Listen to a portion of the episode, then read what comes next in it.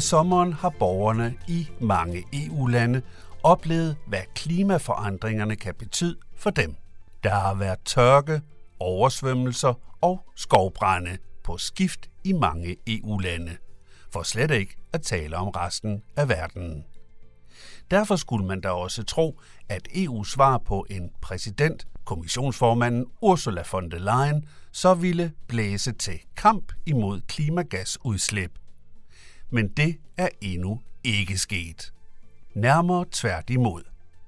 Den manglende grønne fokus fra Europakommissionen er dog ikke noget nyt, men er sket gradvis. Hør historien om interne magtkampe i den konservative EPP-gruppe i parlamentet, lobbyisme og få et sjældent indblik i, hvordan realpolitikken bliver til i et Europa med alt for mange politiske kokke. Men hør også historien om, at de interne slagsmål i gruppen til højre for midten medfører en afgørende grøn sejr.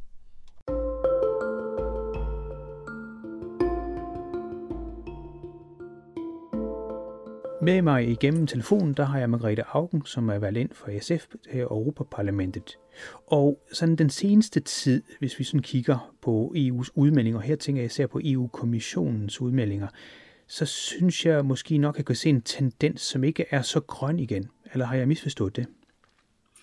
Nej, altså det var jo temmelig alarmerende, da vi hørte, da vi hørte Ursula von der Leyens åbning der med, med hendes øh, unionens tilstand, hvor hun jo mildt sagt ikke snakkede meget om miljø, og det var ovenikøbet lidt, lidt påfaldende, at øh, der hvor hun talte om, hvor godt landbruget skulle have det, der slog hun over til tysk. Altså nu har hun altid vekslet mellem sprogene. Hun er jo, det var en af hendes fine kompetencer. Hun taler mange sprog flydende. Hun er selv tysker, men altså hun begyndte på, så vidt jeg husker, fransk. Øh, og så øh, talte hun sådan engelsk imellem nok det meste af tiden, men så slog hun lige over i tysk, da hun skulle tale om landbruget, og der kunne vi andre jo godt høre, at øh, hun selv som tysker, og hvor hun skal støtte også den tyske højrefløj, og det er jo dem, der skal bære hende, hvis hun skal genvælges. Så den var næsten lidt for tyk, at det skete på den måde. Det må jeg nu sige. Øh, og det var jo også lidt uhyggeligt i betragtning af, at vi står med, ja altså jo, sådan så er nu, nu er klimakrisen jo virkelig synes jeg, brændt ind i hovedet på os. Altså Sydeuropa har brændt, og øh, er brændt mange steder, og floderne er gået over deres bredder, og i Frankrig er de udtørret, så de må lukke ned på deres atomkraftværker. Og det, er, det er lidt uhyggeligt, at vi er i den situation, og hvor vi virkelig skulle sige, at her var det nu, øh, alle mand til pumperne. Altså her skal der sætte totalt ind og med det samme, hvis vi skal have en chance for at få bremset det her, før de, øh, vi når alt for mange af de uhyggelige tipping points, som det hedder, altså der, hvor vi ikke bare lige kan lave genopretning, og vi står med en natur, der er i en elendig forfatning, at hun så er så behersket det, lad os sige det sådan, og gør meget mere ud af, at vi skal hjælpe øh, europæerne mod kineserne øh, på det erhvervsliv og så videre. Det var ikke, det var ikke så opmuntrende. Men skyldes det ikke også, at det er på grund af Ukrainekrisen, man mener, at nu mangler der fødevarer, og dem i Afrika skal jo også have mad, og så der er mange gode formål ved at støtte landbruget lige nu? Jo, men altså nu er der noget, der ikke bliver, der bliver, der bliver støttet ganske massivt, så der er der landbruget øh, i hele Europa. Altså der, der har vi jo ikke nogen nød, og landbruget har det jo underkøbet sådan, at når de ikke skal forurene, så skal de kompenseres. Altså forureneren betales princippet gælder, når det er landbruget, hvor alle andre industrier og så videre, de skal jo altså bløde, hvis de, hvis de forurener. Øh, og landbrug, altså landbrugsstøtten, det er jo stadigvæk massivt, øh, og massiv over det hele. Og det, som, det, nogle af de kampe, som jo har været, det var, at øh, der var nogle østeuropæiske lande, der synes, at det var konkurrenceforvridende for dem, at der alligevel kom de der kort fra Ukraine, som kunne blive sat længere sydpå. Så du ved, ej, altså lige præcis, præcis at bruge krigen der som et argument for, at vi skulle have, at der skulle laves mere landbrug i Europa, det lød ikke så godt. når du går rundt på gangene, Margrethe Augen, du er med i den grønne partigruppe, de er klar over, at du selvfølgelig taler mest med, med din egen gruppe, men du taler vel også med andre. Er, synes du, at du kan bemærke en stemning, der er mere pro-miljø, eller er det ved at skifte? Altså, jeg taler jo meget med andre, og det gør jeg af mange grunde, men også fordi, når vi skal sidde og lave lovforslag, jeg har lige afsluttet vores forslag om rensning af byspildevand. Og øh, der er vi jo nødt til at forhandle med hinanden, ligesom det også var, da jeg var i Folketinget. Og det som, der har i hvert fald været en periode, jeg ved ikke, om det, hvor meget det holder, men der har været en periode, hvor det faktisk så lidt uhyggeligt ud her. Lige før vi øh, gik øh, på, på sommerferie der øh, midt i juli, der oplevede vi jo et voldsomt tilbageslag på hele vores øh, naturgenopretning. Der var faktisk kommet en rigtig godt forslag fra kommissionen, og der blev det jo altså mobiliseret som om, at der intet skulle gøres, og der så vi altså ikke mindst de, tyske konservative, hvor til jo vores kommissionsformand hører, det skal vi ikke glemme, øh, slog voldsomt tilbage på, at der skulle ikke gøres noget som helst, så vi kender det jo også fra Danmark. Så det har været en, en, gennem, en temmelig bister omgang. Kom der jo også i, øh, på det tidspunkt en melding fra øh, præsident Macron i Frankrig, hvor han sagde, at nu skulle vi sætte miljølovgivningen på pause, og jeg ved da ikke, hvad det var, der lige dukker op, som om det var lige det, der, vi var, at nu galt det om at skrue ned for øh, indsatsen, hvor os, der ved, følger lidt med, ved, at nej, nu skal der blive skrues op alt, hvad vi kan. Det, som har været interessant her på det sidste, det har været, at øh, vi i forbindelse med, at øh, øh, Frans Timmermans, som jo sad med sådan, altså vicepræsident i kommissionen, øh, han øh, har, har trukket sig, fordi han er gået ind i den hollandske valgkamp, øh, så skulle vi jo have en ny kommissær for klima øh, og øh, for Holland. Og der kom der en, jeg kan, kan ikke lige huske, for, for at sige hans navn, men øh, Huxallers eller hvad hedder han. Ja, det gør jeg. Og han kom, og, øh, og han kom jo med et, et temmelig, øh, temmelig øh, belastende øh, CV, skal vi sige det sådan. Havde været havde ansat af Shell og lavist hos McKinsey, og ja, ja, han, det var, han så, han så benzanten fedt ud. Det interessante var, at vi i det forløb der, hvor med, med ham, der var øh, ikke mindst Ursula von der Leyen meget optaget af at få de grønne med til støtte, og det var blandt andet en intern kamp, som vi, vi kunne høre, der faktisk foregik på højrefløjen, hvor formanden for øh, EPP, altså de konservative, øh, altså jo også er tysker, Weber, øh, han heller end gerne ville holde de grønne langt væk, og sådan så han kunne lave øh, mandatet til en ny kommissær på, øh, øh, sammen med ECR altså, og ID, der hvor vi virkelig har højrefløjen. Og øh, vi, vi gjorde så det, eller altså mit parti, det var jo ikke så meget mig, men øh, Bas Eichholt, som er vores øh, miljøordfører først og fremmest, han blev virkelig, jeg vil ikke sige presset til, men, men øh, øh, i den grad inviteret til at gå aktivt ind og sige, hvad er det for nogle betingelser, vi skal sætte. Og der skete der faktisk i det forløb, fordi der, og det kunne vi jo mærke også fra Ursula von der Leyen, var en stor interesse i at få styrket den grønne side øh, inden for inde i kommissionen, og for den sags skyld også i hendes egen øh, partigruppe, altså de konservative. Han var fra den øh, vinkel også huset der. Og der fik vi ind, og det kom skriftligt ind i hans mandat, at han skulle bekæmpe med alle med arme og ben øh, hvad hedder det, subsidier til den fossile industri. De er jo meget, meget understøttet, den fossile industri, altså øh, kul, olie, gas. At de skulle ud af vores fælles budget, og han så skulle holde skarpt øje med, hvordan det var med de nationale budgetter på de støtter. Det var faktisk et meget vigtigt punkt. Så fik han også øh, og, og lovet, og jeg tror, jeg gjorde det skriftligt, at vores ambitionsniveau, jeg tror det er i 2040, på øh, udledninger, skal op der, hvor videnskaben siger, det skal være. Og det er altså højere, betydeligt højere end der, hvor vi er i øjeblikket. Men i det forløb, der skete der faktisk nogle øh, interessante ting, fordi vi fik, vi fik øh, et øh, flertal, og det endte med, i, øh, da øh, konverserende her skulle bæres videre, at i ordførerkredsen, eller koordinatorkredsen, som det kan hedder hernede, der endte med, at ECR og ID, altså de to højrefløjs, altså rigtig højrefløjsgrupper, de gik imod, fordi der var kommet for meget grønt ind. Og det vil sige, at de var nødt til ligesom at tage hele den øh, grønne side, og øh, det var det jo så også øh, den altså kristendemokratiske konservative gruppe finde sig i. Og det betragtede vi faktisk som en stor grøn sejr. Øh, og, at, og det kom igennem, og det ville jo aldrig være kommet igennem, hvis ikke der havde været en klar interesse også i hos Ursula von der Leyen og i kommissionen for, at det der skulle ske. og det noterede vi os.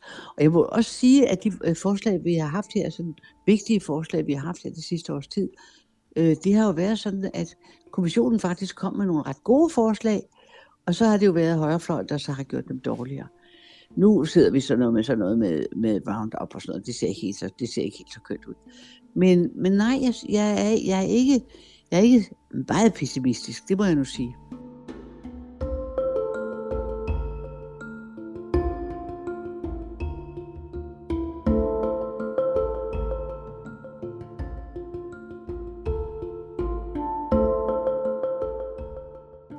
Men fordi det, der måske kan være svært at forstå for mange lyttere, i hvert fald i Danmark, det er, når nogen prøver at forhale sådan noget, som, som det jo også blev, du nævnte selv med naturgenoprettelsen, altså det her med, hvor mange procent af landbrug, der skulle ligge ubrugt hen og så videre, at det bliver afskaffet. Man kan også sige, at EU i forhold til Danmark, altså fordi man ikke slår hårdt ned på Danmark, som heller ikke opfylder valgmiljøplanen og så videre. Det skal jo være. Ja, øh, altså alle de her, er det så fordi, de går, altså, at der er nogen, der går rundt og ikke tror på, at det er menneskeskabt, eller er det fordi, de ikke tror nej, på, at det haster? Nej, nej, nej, nej, nej, nej, nej. Det er fordi, det generer dem, der har umiddelbar indtjening. Det er ganske almindelig rejsersfuld øh, højrefløjslobbyisme fra industrien og så videre. Den har vi kendt i masser af år. Øh, og, og det er fuldstændig ved Folketinget. Der er, lige, der er adskilt det her øh, parlamenter, som end ikke fra Folketinget. Øh, og, øh, og, og, og, og hvem, hvem der øh, lobbyer øh, hvem.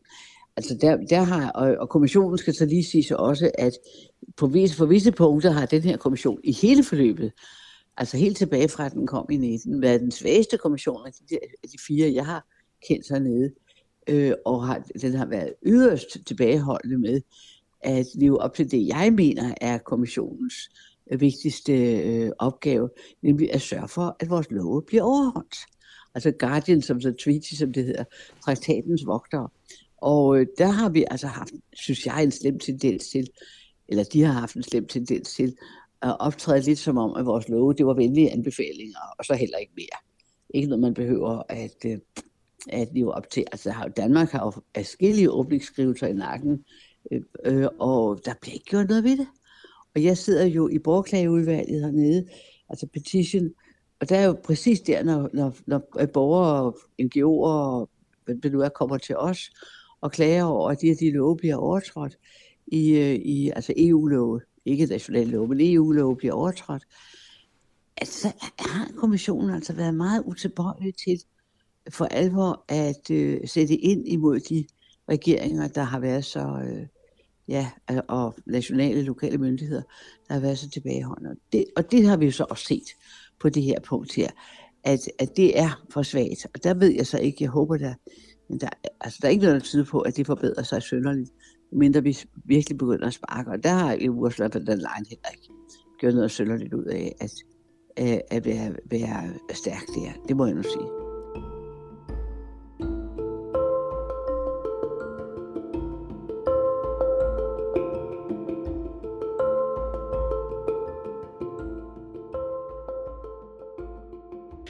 En ting er jo så lobbyisterne, men de her mennesker skal jo genvælges. Øh, ja. Og jeg tænker jo, at er der en tendens, tror du, i Europa, hvor det begynder at gå væk fra miljø og grøn øh, tankegang, mere retning af inflationsbekæmpelse, arbejdsløshed, øh, krigsbekæmpelse osv. Er det det, der trækker den anden vej?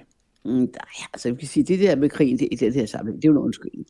Øh, Danmarks økonomi lider jo ikke frygteligt under det, og og når vi ser øh, stor svækkelse på nogle af tingene, og også oplever, hvor øh, ikke mindst i øjeblikket med vores vandmiljø, hvor jo øh, regeringen ikke tør sætte ind over for landbruget, selvom det er så påvist, at det er landbrugets udledninger af nitrat, der er hovedårsagen, sammen med bundtrålfiskeriet, erhvervsfiskeriet er også forfærdeligt, så er det altså de øh, øh gamle lobbyister, øh, der, der er øh, på fuld gang. Til, altså at, øh, og det ser vi, Øh, og, og det, er lidt, det er da uhyggeligt, at vi oplever, at, at øh, havet omkring Danmark er dødt.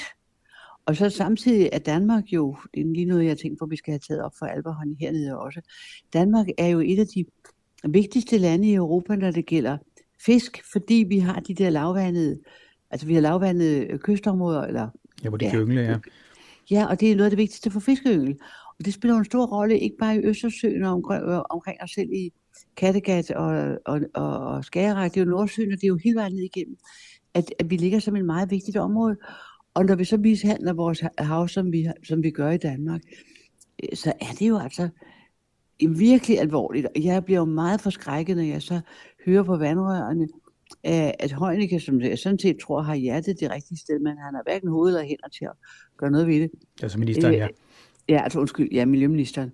Øh, øh, når, han, øh, øh når han synes, øh, at han vil vente til, øh, til øh, 2027 for at se, om der er noget, der forbedrer sig, før han vil begynde at lægge deciderede forpligtelser på landbrugsbrugets udledninger. Og vi har jo set, hvordan det er gået med de der frivillige aftaler. Det, det, det, den virker ikke. Ej, jeg skal skynde mig, jeg skal skynde ja. mig at sige, at vi har jo haft mange regeringer, som har prøvet at sige det samme, og hver gang er blevet sendt til hjørne. Men netop i EU er der jo nogle direktiver, som skal overholdes, og vandmiljø, vandmiljødirektivet er jo ikke blevet ja. overholdt. Og, og du nævner EU-kommissionen, men er der ikke andre organer i EU, som kan tage det op?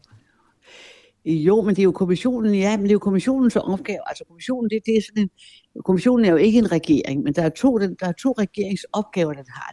Den er ikke stemmeret. Det er kun de folkevalgte, altså parlamentet og, og, og de nationale regeringer, der vedtager vores love.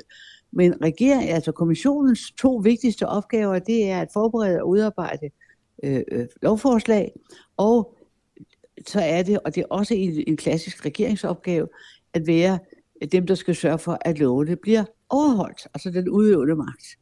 Øh, og øh, det er der, hvor de har været meget passive, og det synes jeg jo er virkelig forstemmende, fordi så er det, vi oplever, at øh, det der, de stærke, kortsigtede økonomiske interesser øh, kommer til at trumfe de langsigtede økonomiske øh, interesser, fordi der er jo øh, økonomi også for vores børnebørn. Hvis de skal have livsrum til at kunne fungere, så er det jo deres penge. Altså nu sender, det vi gør nu i stor stil, det er jo at sende regningen til børneværelset, og det er altså ikke fair. Og det er kommissionen ikke hjælpsom på.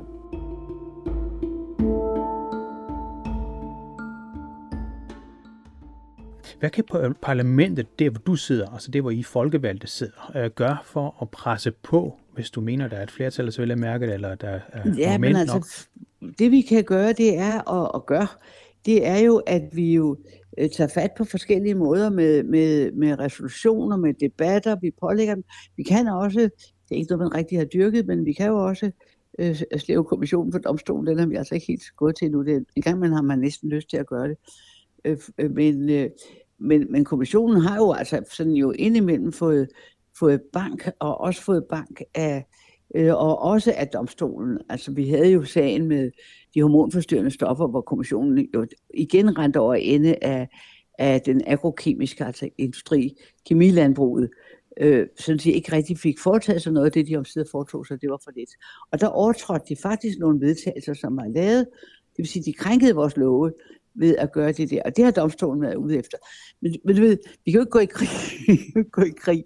Altså, så det skal jo ske ved, at vi bruger øh, politisk pression, og, og det gør vi så også. Og, og nogle steder har man jo selvfølgelig været for langsom til at gøre det. Normalt så parlamentet, Europaparlamentet, været sådan den mest dynamiske, progressive institution, øh, i øvrigt, altså globalt øh, spiller faktisk Europaparlamentet en stor rolle, fordi de love, vi laver for 500 millioner mennesker her, og hvor vi, vi, næsten, vi næsten altid, ikke altid, men næsten altid, trækker i den progressive retning, de er jo med til at være, være forbillede for rigtig meget i resten af verden. Det ved vi med vores kemikalielovgivning osv. Ja, det er jo derfor, så, at USA følger med, og øvrigt også presser på for at få den det kan, Ja, det kan du tro, og ja, og gerne vil jo have den forringet og så videre. Ja. Øh, fordi så de kan få det lidt nemmere. Det var, det var jo de gamle forhandlinger, vi havde der for fem år siden om frihandelsaftalen, den hed TTIP-aftalen med USA der gik rigtig meget jo ud på, at de ville have svækket den europæiske lovgivning. Altså det, øh, deregulering, som det hedder på det der sprog. Øh, og øh, så gik det hele i stå, men det var jo vigtigt, at vi opdagede i rigtig god tid, hvad fuglen der sker her. Øh, for at de, og vi kan jo igen se, hvad det er for nogle interesser. Ikke? Når vi ikke får overholdt dyrevelfærd med, med vores, altså for eksempel det er jo forbudt at halekopere grise, medmindre der er helt særlige grunde til det. Man må ikke gøre det rutinemæssigt. Hvad gør Danmark rutinemæssigt? Halekopere grise, ikke? Men kommissionen, altså kommissionen er jo nødt til at få de her ting til at ske, og så kan de jo altså begynde at pålægge et land øh, bøder eller på anden måde øh, være restriktiv, og der har den der kommission desværre været for, stag, for svag, og der kan vi ikke gøre ret meget andet end at, ja, at støje, og så, jo, og så kan de jo altså slippes for domstolen. Det kan vi jo gøre. Domstolen er normalt en, en, en, en, en fair, fri domstol.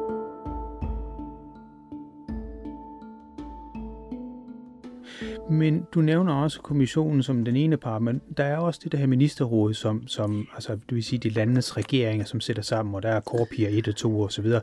Altså sådan en ret indviklet struktur i virkeligheden, hvis man går den efter. Men Nej, det kort... altså kun hvis man vil gøre det indviklet. Det er jo, altså hvis man skal forklare, hvad EU går ud på, så må man altså aldrig starte med at sige, at det er indviklet, for så er der ingen, der hører efter længere. det, det må. Det er, min, det er min info. Nej, altså regeringerne, øh, de er den ene halvdel af den lovgivende magt, det der hedder rådet, eller, og når det er helt op på statsministerniveau, så hedder det europæiske råd. Og jeg siger altid, altså regeringerne, fordi folk, der er så mange råd. Øh, øh, og, og så er der parlamentet. Og det er de to det er de to institutioner, der laver lovene. Det er kun de folkevalgte. Kommissionen har ikke, har ikke lovgivningsmagt. De kan ikke stemme. Øh, og det skal man jo huske. De skal sørge for, at vores love er ordentligt velforberedt. De skal hjælpe os med, at vi får det bedst mulige vedtagelser. Det, øh, det er så den ene side af sagen. Og så skal de sørge for, at lovene bliver overholdt. Og det er den anden side af sagen. En ting er de love, som er vedtaget, men Ursula von der Leyens plan for fremtiden så ikke særlig ambitiøs ud på den grønne Nej. område, som du lige nævnte i begyndelsen af udsendelsen. Kan det skyldes, at en form for realisme eller pessimisme for at få det igennem ministerrådet og for at få det igennem de forskellige regeringer i de forskellige lande? Jo, altså, det er det jo også, det er det jo også, når du siger, Magnus Heunicke kan hænge med noget i næbet, fordi han ikke kan få noget igennem i den regering, han har her. Men det er jo ikke, jeg, jeg, jeg, jeg, jeg vil godt kalde det realisme. Hvis det er særlig realistisk, at vi tror, at vi klarer os uden at gøre noget ved, ved ødelæggelsen af naturen og klimaet, det kan du godt kalde realisme. Man kan også kalde det selvopgivelse, ikke?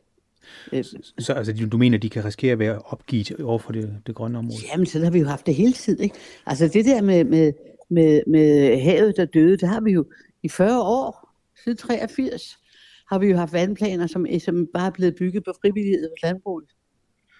Så det er jo bare gået den gale vej hele tiden. Så det nytter ikke så meget? 40 år. Nej, men altså, vi har jo ikke, vi har jo ikke lavet, vi har jo ikke lavet altså forpligtende lovgivning i hovedet på landbruget der.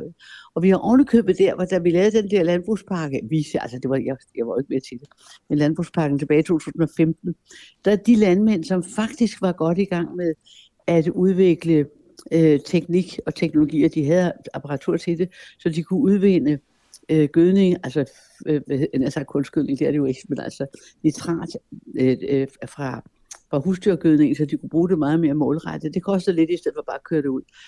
Men da man så pludselig bare fik lov til at pøse alt det nitrat ud, man ville, så fik de jo ødelagt deres forretningsmodel, så de, så de progressive industrier har meget, meget behov for, at vi laver bindende, ambitiøs lovgivning, hvis de skal have en chance for at øh, kunne udnytte det, de bruger af ressourcer på forskning og udvikling. Og det er for dem, at det er meget slemt, når man har en kommission og i Danmark en regering eller et folketingsflertal, der bare svækker lovgivningen, for så vil, de, så vil det jo være meget hårdt for dem, der har sat sig på, at de bliver beskyttet af en, af en stærk lovgivning, og så bliver de pludselig underløbet, ikke?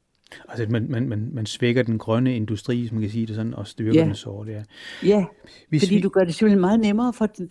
Altså, jeg kan lige give dig et eksempel der, fordi, som i den grad hænger sammen med landbrugsparken, at øh, i EU har man altså givet landbrugsstøtte øh, til øh, mængden af produktion, men ikke kvaliteten. Og så havde de fundet en bygsort, som var i den forstand højt ydende, og der kom en masse byg ud af det, men man kunne dårligt lave en lys pils på det. Øh, og, øh, og det kom de så og brokke sig over, og så i stedet for at få besked på at tage at lave noget ordentligt byg, ikke? i stedet for, så sagde man, så må I godt pøse noget mere gødning på dem. Ikke? Det var det, der skete. Og der, og, og der var det lige præcis de landmænd, der var i gang med at lave noget, der var meget bedre. De blev så underløbet ved den beslutning. Men du får det til at lyde lidt sort. Hvad med lytterne, som gerne vil gøre noget nu? Eller hvor skal de så rette sig hen, hvis det ikke er EU? Ja, de skal, ikke, jamen, de skal gøre det i EU, og de skal gøre det over for Folketinget her og så selv, og så skal de selvfølgelig også øh, gøre rigtig meget. Altså, jeg mener, at vi skal øh, sætte ind alle de steder, vi kan. Altså, hver gang man tager sin cykel i stedet for bilen, eller den kollektive trafik i stedet for bilen, så gør man en så gør man øh, øh miljøet en tjeneste. Når man husker at få isoleret sine ting og lukke vinduer eller slukke lyset, så, så gør man sine ting fornuftigt. Og især som en melding til en masse unge mennesker, der man ved med at købe en masse nyt tøj hele tiden. Øh, og lige passer også på, at der ikke er alt for meget nyt tøj, der flyder rundt over i de der genbrug, for der er jo rigtig meget. Så gør man en indsats for miljøet. Og det er jo en meget vigtig indsats. Når vi omlægger vores, øh, vores, vores øh, mad, Ikke? Så vi spiser meget mindre kød, og især meget mindre oksekød. Du vil jo ikke blive, du vil ikke blive vegetar for at lave en kæmpe indsats for miljøet der. Og, og, og, hvis, og når folk gør det selv, så er det jo med til også at påvirke, hvad sker der på det nationale plan, og, det, og hvad der sker der på EU-plan. Fordi det er, jo, det er jo nationale parlamentarikere, mig for eksempel, øh, som øh, påvirkes jo også af, hvad der sker i ens vælgermasse. Jeg er trods alt valgt øh, i Danmark, som er med til at påvirke, hvad regeringen laver, når vi skal lave fælles love i EU, men altså også love, der kun gælder for Danmark. Og øh, jo mere man får gjort af den slags, og jo hurtigere man får det gjort, jo bedre er det. Så det er i og for sig de sædvanlige, øh, de sædvanlige virkemidler, men øh, netop når det gælder ja, klima især, så, øh, kan, så kan vi alle sammen, udover at, at, at, at øh, have ordentligt fat i vores politikere og vores magthaver, så kan vi gøre rigtig meget ved vores egen livsstil. Øh, og det kan vi jo på en række områder. Vi kan også gøre med naturen, altså de steder, hvor folk har været gode til at lade være med at øh, slå græsplænen sønder sammen og fjerne alt, hvad der er liv i, i, i deres haver. Sørg for, at der kommer noget liv i haverne, hvis du rundt omkring de industrier, hvor der tidligere robotplæneklipper, der kørt rundt hele tiden, pludselig kommer noget vild natur, det ser jo herligt ud, og, og det er så godt for naturen.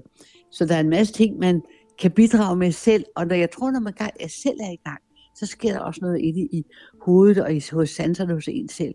Så bliver man også lidt bedre til at skubbe på for at få det gjort hele vejen igennem. Så der er et, et, et, et det er alt, hvad du gør selv, det er godt. Og alt, hvad du gør selv, er med til at påvirke det, som skal gøres i fællesskab. Sådan sagde altså Margrethe Augen fra SF.